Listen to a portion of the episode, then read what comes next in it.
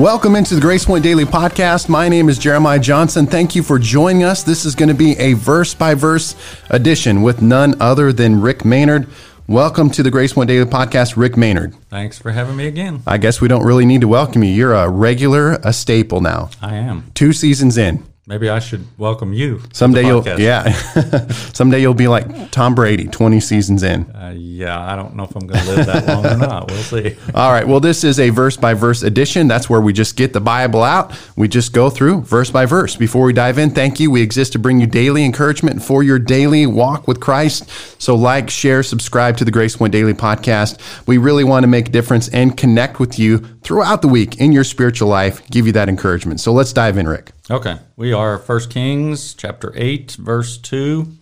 And this is uh, still talking about Solomon uh, making the dedication or giving the dedication of the temple.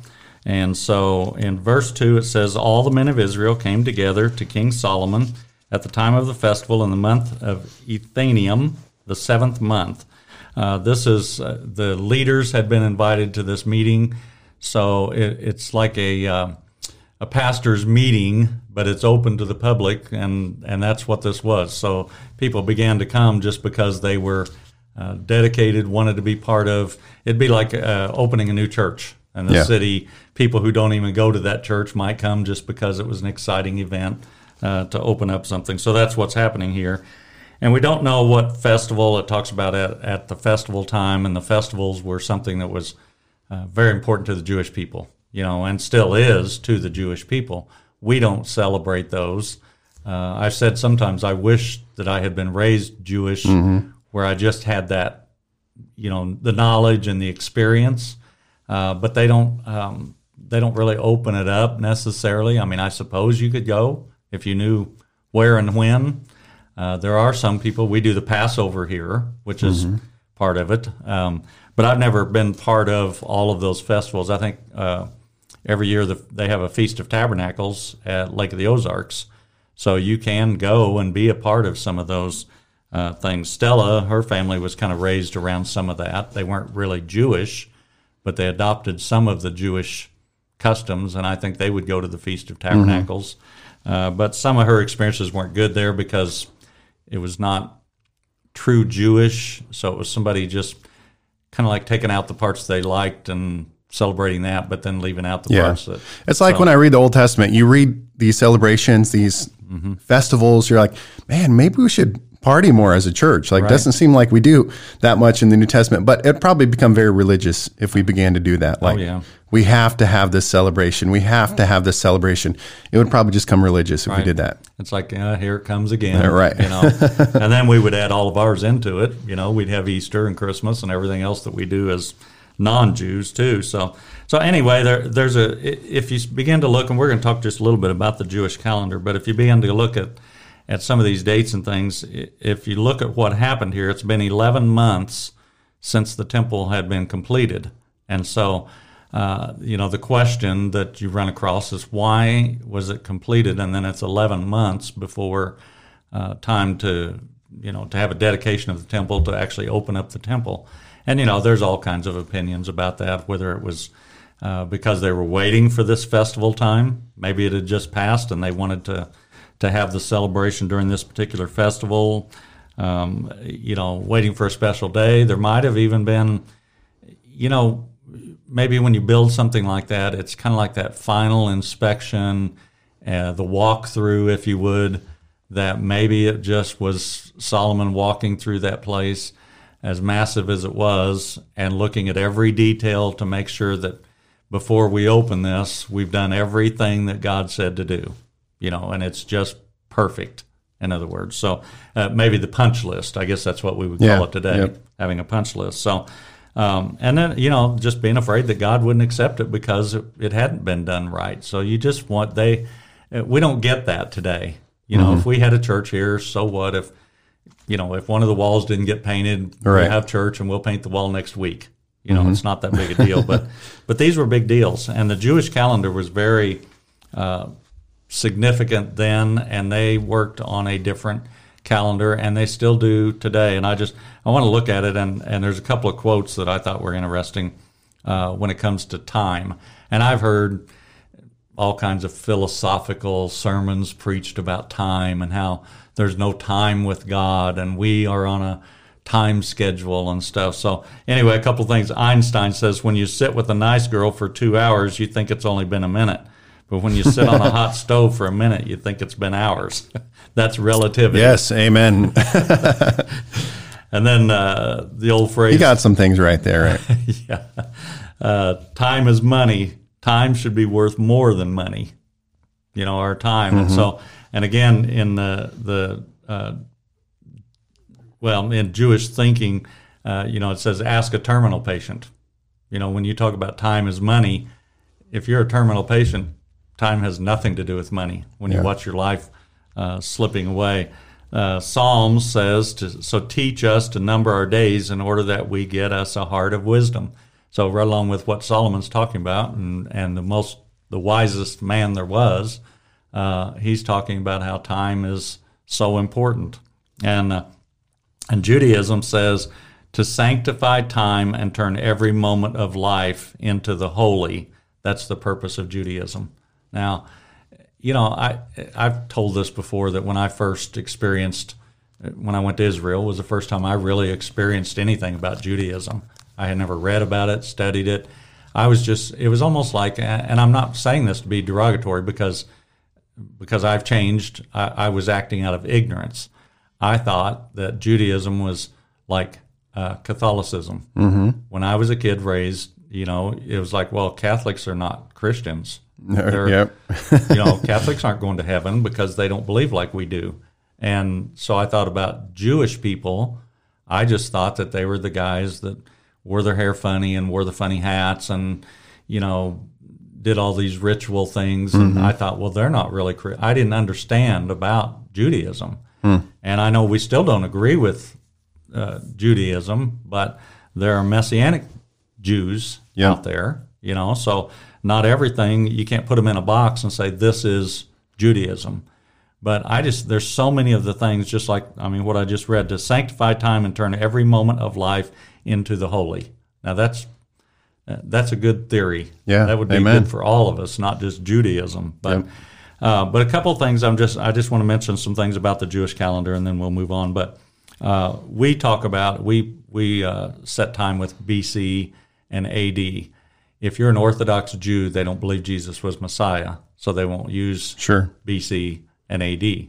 So, because BC is before Christ, Yep. AD is in the year of our Lord. I So mean, they- who uses that anymore anyway? right, right. yeah, very seldom. Yeah. Unfortunately, our culture has transitioned. What did they What did they do in school? Right, school's not ADBC anymore e- I either, don't- right? I don't. It ever transitioned hear that, something else. Really, I mean, it's if you look at a date someplace, somebody would have to say, "Well, was that BC or a you know AD?" If you were in that close time frame, you might be looking at that. But um, but they use BCE, which is before Common Area era, and CE, Common Area. So er- era, not area, but uh, the, the Jewish calendar uh, they are looking, and I keep meaning to look this up. I think in the Jewish calendar, it, we're somewhere around the year 5799. So for us, we're in 2019 AD, and then we had all the BC, but we don't know how far back BC really, uh, you know, I mean, we don't know when creation was, but the Jewish people have looked at the biblical dates and they have come up with a date when they believe creation was. And so they literally believe it's 5,799 years since creation. So we're the, the the internet says we're in 5780. 5780. Yep. Okay. I knew we were somewhere in that 5700 uh, area, era, but or area, I guess. But um, but they but the Jewish calendar begins the sixth day or after the sixth day of creation. So they believe they have traced it back to the completion of the 6th mm-hmm. day, and that's when the calendar starts. Is after that sixth day. So they believe then that those the first six days that's could have been millions of years. That's why they can justify that the not the Earth is only 5,780 years old, but it's been 5,780 years since he completed creation. So, all of the millions of years that people talk about, it's kind of that uh, gap theory. Yeah. Mm-hmm. Would be the uh, the idea. So, and with us, we have a 365 and a fourth days in a year, and then we have a leap year to take care of that other day every four years. With the Jews, they're basically their calendar is on a lunar, so 29 and a half days and 354 days in a year. Uh, if if you kept that calendar like that, then that's going to change Christmas and it's going to change the new uh, you know New Year's celebration is going to change Easter. Every holiday is going to start backtracking to the point that you would be celebrating Christmas in uh, you know in July or whatever. Some people still Yeah, do Christmas is in July, right. Yeah, some people are doing that anyway. But so they have a leap month instead of a leap year to make corrections. So, and they have a leap month seven times in 19 years. It's on the third, sixth, eighth, 11th, 14th, 17th, and 19th year is when they have a leap month that keeps them even with our calendar so everybody can function. Okay. So, uh, and the first month on the Jewish calendar is in April. So their New Year is April, not January. And that is because uh, when they came out of Egypt, it says, This month shall be to you the first of months. And they came out of Egypt in April. Hmm. So that's where the Jewish New Year begins in April because that's what God said to do. This is the first month, this month. So really, that I mean, coming out of Egypt, I know we, I mean, we all know that was a big yeah. experience. Right. Right. But even to the point that God said, "This is your calendar." I mean, you will count the days the rest of hmm. your life, really, from this day, from getting your freedom from uh, Egypt. And and one of the things that I I love too about uh, you know, and your life is like this too because you're uh, as a pastor.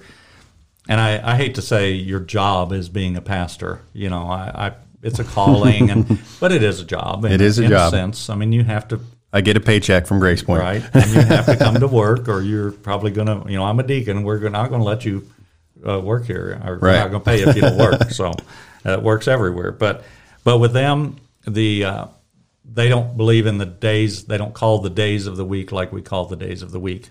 So, and we know if you've looked at it all that our days are all pagan. Sunday, worship of the sun. Monday, worship of the moon. You know, we all like to get so holy sometimes, like, oh, we don't, you know, we don't deal with any of that pagan stuff, but we do Yeah. Every day when we say the day of the week. That's all based on pagan, Yeah. you know, ritual. So, uh, but theirs is, and I love this idea because I love the church, and I really my whole week is about coming to church. I mean, I'm looking forward to Sunday when Sunday night church is over. I begin looking forward to Sunday the next week. Yeah. And so for them, instead of Monday, Tuesday, Wednesday, and going through all that, it is two days till Sabbath, one day till Sabbath, and then Sabbath. And then it's six days till Sabbath, five days till Sabbath. So everything is, uh, you know, for us, we'd have to stop and go, okay, three days to Sunday, that would be Friday, you know, we'd have to, but for them, it's just natural. So Yeah.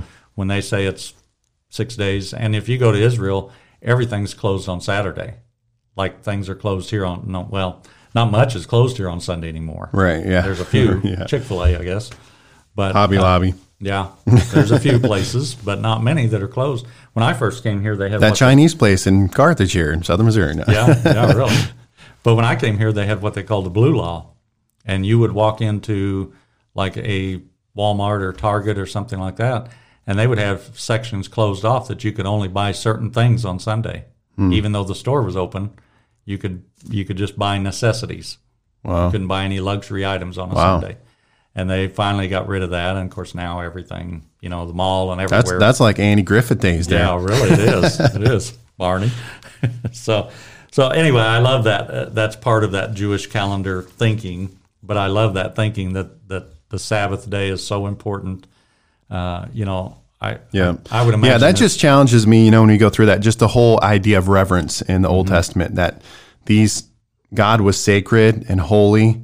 These things mattered. Mm-hmm. You know, like they they weren't optional. Like I think today's modern Christianity is so optional. Right. Something like church, right? Right. It's just completely optional. You know, mm-hmm. it's like, I mean, come on, Rick. I can meet with God up in the mountains. I, I can still, if I'm in the deer stand, I can mm-hmm. lift up a good old prayer to the Lord. I can bring my Bible right there with me. I can. What are you making this big deal about? Right. You know, it's things of that nature that that I that that's where I want to lean in that direction of of being more reverential. Uh, you know, that, that Jesus literally is the center of everything. The calendar, my life, actions, uh, money, etc. That he really becomes the center of all that stuff. Right. And and he used those festivals. I mean, in the New Testament, you know, I mean, Jesus was Jewish. I mean, we kind of forget that sometimes. You know, we like to think, well, those Jewish people. Well, Jesus was a Jew, and and he went to those festivals and he practiced those things as a Jewish man. Yes, You know, right. I mean, those were all important things to him too. Mm-hmm. But we look at that. Well, we don't want to do that, and it's not that important. And and then he used a lot of those things pointed towards him. They didn't know it when they were doing it, and then he used those. I mean, when they had uh, uh, the festival of lights, that's when he said, "I'm the light of the world." Mm-hmm. He used those things to say, "You've been celebrating that festival all this time, but I'm the I'm the light of the world." Yeah. You know, the water. You know, whoever drinks this water, you know, living water is well. They had a a water, a washing. You know, Yeah. uh, the showbread on the table. I am the bread of life. You Yeah. know. So that, that simple phrase that Jesus said, uh, that to me really explains it all. I mean, for some people, I, I understand the argument, but he just simply said, I didn't come to abolish the law. I came to fulfill the law. So, you know, I, I just believe in that statement. He was just saying, you know, everything beforehand, it's not like it didn't matter. Right. You know, sometimes we just say like, well, praise the Lord, Jesus here. That's the old law. That's old. He's like that. That stuff all still really mattered, Right. and it it still matters. Right. I'm just the fulfillment of it now. Right. But I, I love his phrase of saying that. Yeah. I, and I like I say he practiced those things, and we're not going to veer off into all the festivals and those things. But I always think a lot of people don't think this is interesting. They're not into the numbers and. You know, they don't care about leap years and leap months and 29 and a half days and all those kind of things. But so we will move on from there. Verse uh, 3 and 4. When all the elders of Israel had arrived, the priests took up the ark, and they brought up the ark of the Lord and, uh, and the tent of meeting and all the sacred furnishings in it. The priest and the Levites carried them up. So uh, it just, you know, instructions. There was ways not only to build the temple or the tabernacle, but there's ways to carry the ark, and I mean everything was uh, designed and uh, the it was had been stored in the temple. Nobody knows what happened to it. It probably, uh, you know, we've talked about that here in the church. There are things in this church that have been here for years, sitting in a closet that nobody wants to throw away. you know, and probably the tabernacle that was in the wilderness, they believe it was brought to the temple and stored there. Well, uh, you know, they probably thought it was holy and they couldn't destroy it or whatever. They figure it's probably dis- destroyed during the Babylonian uh, uh, siege or whatever. That it was probably destroyed during that when it was burnt and those kind of things. Nobody really uh, knows for sure, but uh, but it was never used again once Yeah. it was brought there. Now, are you? I mean, this is completely random, but are you going to be cremated or are you going to be buried like your body? I'll probably be buried. Okay, That's- because I was saying, you know, we could maybe just like have them chop off like a leg bone or something of yours, and we'll put it like in a, a box and uh-huh. at the altar, and like can never be moved. yeah, like well, you know, they carried I, I have so many great ideas Yeah. about your death. They carried Rick Mader, you know this. bones.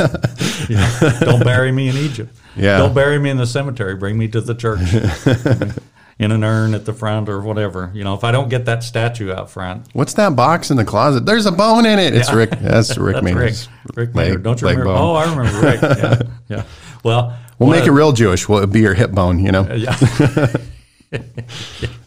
Okay. Well, we're getting way off now. Sorry, I digress. Yeah. Well, um, now I lost my. I just want to honor the Lord. You know. yeah. Okay. Well, we'll move on from there. But um, uh, the uh, there's a question about who can enter the the holy of holies. You know, and there it was like the priest once a year, and that was the extent of it. But when you look at uh, the the culture of the time, what they could do, who was allowed to do what. You know, we know that the priest could only go in once a year to offer sacrifice.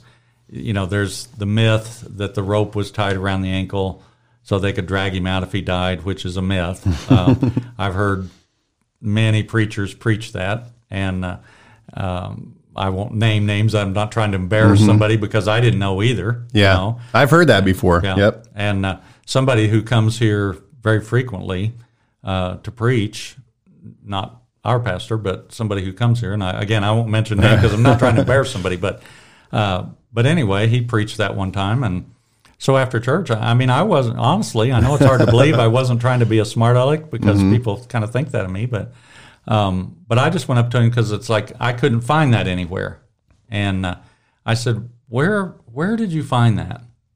And he said he just kind of thought a minute, and he said, "Well, I don't guess I did. I guess I just have heard it, so I repeated it." And so as I began to look it up, it's like it just did not exist. The whole fable, they said, didn't even start till like the 13th century or something like that. You you really need to brush up on your Jimmy Swaggart commentary because it's in there. Okay. It? Yeah. Oh, well, well, uh, you know, it's, it's really funny because when I pulled it just up, kidding, Jimmy. I'm Yeah. just kidding. Yeah, I really don't. Yeah. that could hurt if we got cursed by Jimmy Swaggart. But anyway, we don't want to throw. He would throw us Right. under the bus if he was here. So, so throw him under the bus. But anyway, um, the priest could enter. Uh, there, there were others who could enter. Other priests. In other words, the high priest could enter. There were other priests that could enter. Uh, you know, there's people don't think about it. that thing sat there empty for a year. The sacrifices were offered once a year. I mean, it would get dirty and dusty and I mean run down, and that's not a respectful uh, way. I mean, that would be like closing the church doors here and having church once a year, and then you come in and the cobwebs and the, Yeah.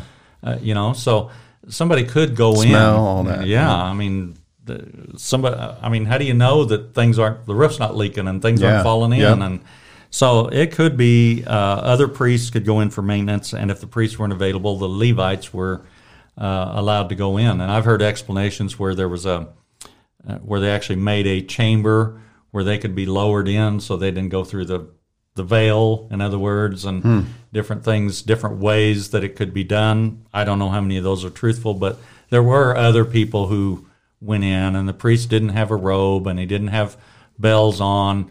That was the thing. They would say they had bells on, and if you didn't hear the bells tinkling as he walked around, then that meant he died. So he pulled the rope and drug him out. So, uh, again, uh, what I started to say, the very first thing that I read when I pulled that up on YouTube or whatever it was, Googled it, the very first thing that I read was from the Assembly of God Theological Seminary, the guy that on Jewish studies, Okay. and his was the very first explanation on there about um, that not being true. Okay. You know, in his studies. So, Well, there you go. I mean- I mean, yeah. The sums God said it. Well, yeah. I mean, true. He's, he's, he's the guy. I mean, we know he only works through Assembly of God Theological Seminary, not any other ones. So, okay, for all you people out there, we are being sarcastic. Right, right. Sometimes you have to explain that they don't get sarcasm. I'm going to get a call from Superintendent Don Don Miller now, Jimmy Swaggart, Yeah, yeah, we can. Doug see it. Clay. Well, call me in because I've always wanted to meet all those guys. So, okay. Um, and verse five, and King Solomon and the entire assembly of Israel that had gathered about him were before the ark, sacrificing so many sheep and cattle that they could not be recorded or counted. Which I think is amazing because there's so many times when it was accounted or counted. Yeah, how many right, sheep right. and and so it's even more here. I, isn't it?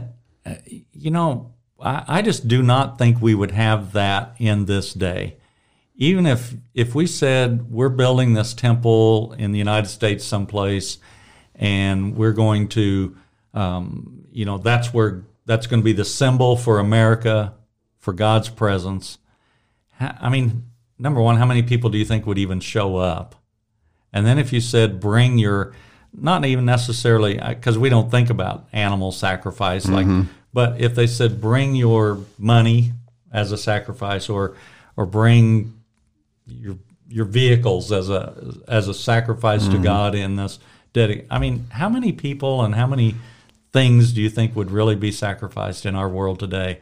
I just it was just a whole different honor, fear, whatever of God. Are you asking me to throw out some names right now? No, you're, you're, you're really getting me in trouble on this episode here, Rick. oh, uh, are there some people you want to sacrifice or so uh, you know I, but I, anyway i just think about that sometimes in in how you know we we find so many excuses to not go to church mm-hmm. you know to not honor god and then uh, these people were so many sheep and cat i mean that cost them something Yes. you know, that was not uh, something that was free and frivolous. That cost those people something to sacrifice something before God. And and you've talked about it many times recently in sermons about how we just we don't know what sacrifice is. Mm-hmm. You know, when we read about these guys that the martyrs, how many did you say the other night? So, uh, I think seven. It was over seventy million. I think seventy, roughly seventy-seven million. 77 or martyrs. 70 million people martyred. Yep. Not just 70 million people died, but martyred. Martyred. Yeah. you know and uh, we don't know what sacrifice is i'm i'm reading a book i don't read very often other than studying but i'm reading a book called in the presence of mine enemies and it was a vietnam uh, pow who wrote this. And not really i don't think even when he went in a great christian man. But you know solitary confinement and he was there for seven years in the in the prison camp. And of course he talks about the torture and the the filth and you know all of the things that were going on and the the rodents in the rooms. And you know they almost became pets because it was such a regular you know and counting how many bugs were on the wall was part of your uh, routine of the day to keep your sanity you know but he said that he would uh, walk back and forth. And of course, the cell's you know just big enough to even walk. You know, it was like three or four steps from one side to the other. But he said he had to make himself a regular schedule every day to keep his sanity. And part of that was he he tried to remember every scripture he could remember, mm-hmm. and he tried to remember every hymn. Yeah. You know, because this has been years ago, but all the hymns that he could remember, and then he just walked back and forth, singing hymns and you know quoting scriptures, and now that's you know that's sacrifice. Now he Right. didn't choose to be there Yeah. Yeah. to to sacrifice, but he could have been mad at God and Mm-hmm. you know why did you do this to me? And there is no God, and a God who would do this doesn't care about me. The you know he could have had that kind of attitude, but instead he walked back and forth, you know, really sacrificing before the Lord in a prison cell. So I don't want to know that. I'm not asking for that. Yeah. You know, but we really don't know what sacrifice or poverty, you know, really is. But uh, six, seven, and eight, the priests then brought the ark of the Lord's covenant to its place in the upper sanctuary of the temple, the most holy place, and put it beneath the wings of the cherubim. The cherubim spread their wings over the place of the ark and overshadowed the ark and its carrying poles. The poles were so long that their ends could be seen from the holy place in front of the inner sanctuary, but not from the outside of the holy pra- holy place. Uh, these are, you know, the priests and Levites handling. Just talking about the the um, uh, ark being so holy with these long poles that they were trying to be careful to not touch the ark. You know, we know that uh, Uzzah touched the ark and was killed for his irreverence of touching it. So they were very careful. Put that thing on some long poles so we don't risk doing what God said not to do. Don't touch it. So uh, eight nine, there was nothing in the ark except the two stone tablets that Moses had placed in it uh, at Horeb, where the Lord made a covenant with the Israelites after they came out of Egypt. And I read a little bit in class. I'm not going to read it here today, but one of the books, um, I think some of the some of the books that you read go a little too far with this means this and this means this and this is probably what happened. And, you know, and uh, one of these things was this whole like uh, page in a book that was dedicated to the argument of these well uh, how is if that was the only thing in there what about this? And well that was probably taken out here and that was probably put in here. And there's all these arguments about this one scripture there about and i i just think it says the only thing there was two stone tablets you know that's then that's pretty much what was there. Right. you know I, I don't know what happened to everything else but uh, but that's all that was there. So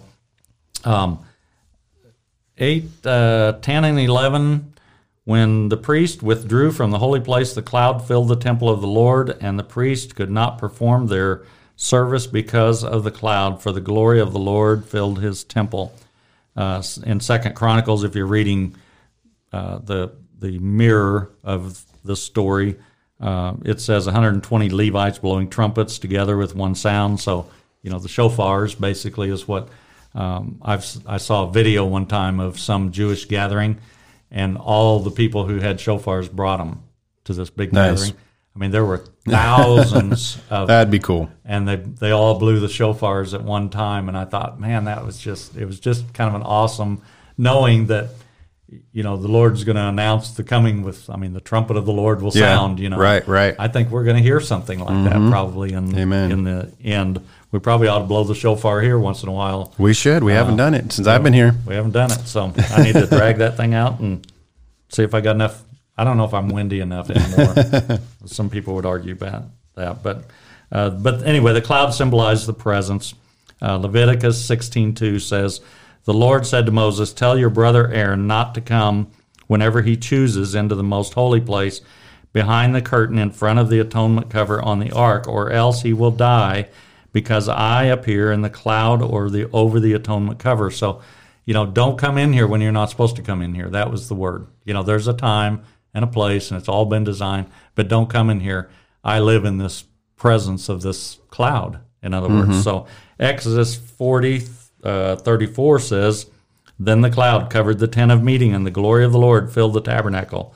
Moses could not enter the tent of meeting because the cloud had settled upon it and the glory of the lord filled the tabernacle. You know we talk about you know, let your presence come, Lord, let your glory come. And, you know, we don't really even have a taste, really, of, I mean, wouldn't it? I, and again, I know God can do anything, but I've never heard of it happening where people came to the church and it was like they couldn't step through the doors because the presence was so overwhelming. Yeah. And I and I've heard stories of you know a place where there was actually a blue mist or something in the sanctuary. You know, uh, I don't know if that's true or if they had the fog machine going. You know, but Yep. and uh, I know you're big on the presence of the Lord. You want that. uh, you want to create the cloud Yep. in the in the church, but um, you know, and I don't know why they couldn't perform in this uh, scenario, but the presence, the darkness, and, and I know that seems weird because you know darkness. Do, you, we don't associate that with God, but I don't think it was darkness from the cloud. I think there was light within the cloud in that presence, and so uh, I don't think uh, they they talked about other religions who have tried to mimic the presence of the Lord by darkness. You know, and I know sometimes we turn down the we turn down the lights during worship or something as a peaceful setting, I guess, if you Yeah. would. But it's not. You know, it's not. God's more uh, prone to be in the darkness than he would be in the Yeah. light. You know, but uh, but anyway, uh, the, the we'll finish with this. Uh, there was a question there. Why did the presence come? You know, what was it? I mean, they built this place, and yes, it was magnificent, and uh, you know, it was beautiful, and it was done uh, uh, with the best of everything. But the question was, why? Why would the presence come? Why was God's presence so strong there? And the the answer, in a nutshell, that they had was obedience. That they had done. David did what he was supposed to do. God didn't let him build the or the the uh, temple, and now Solomon comes along and God gives him the directions and allows him to build the temple. And now they open up the temple and God's presence comes in, just like He had promised it would. And why is that? It's it's because Solomon, not because Solomon was the best pastor. you know, sometimes people think, well, the glory of God came to this church because that Yeah, pastor is right, such a right. holy Yep. man. you know, that's not that's not the truth. Mm-hmm. And so God's presence came there because they were obedient to what God had told them to do for that place. Yep. God's presence showed up other places, but for this time and this place, it was because of a an obedience to do what God said to do. They didn't say, "Well, why why do we need uh, gold on the walls?" They didn't. You know, there's no place in this story Yeah.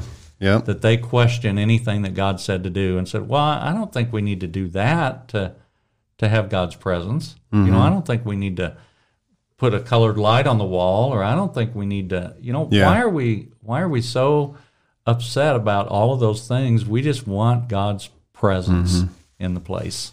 So we'll finish with that. Great today. spot to end on. Man, I, I want to have church now. I, I wish it was Sunday so we can go to church. Yep. And have the glory of God right there because it will be there. It's exciting. Thanks for joining us in the Word as we go through it. I challenge you guys get in the Word, whether you know as you're reading it, looking up other resources, things of that nature. Just dive deeper each and every week with us on the Grace Point Daily, verse by verse with Rick Maynard. Thanks, guys. We'll talk to you later.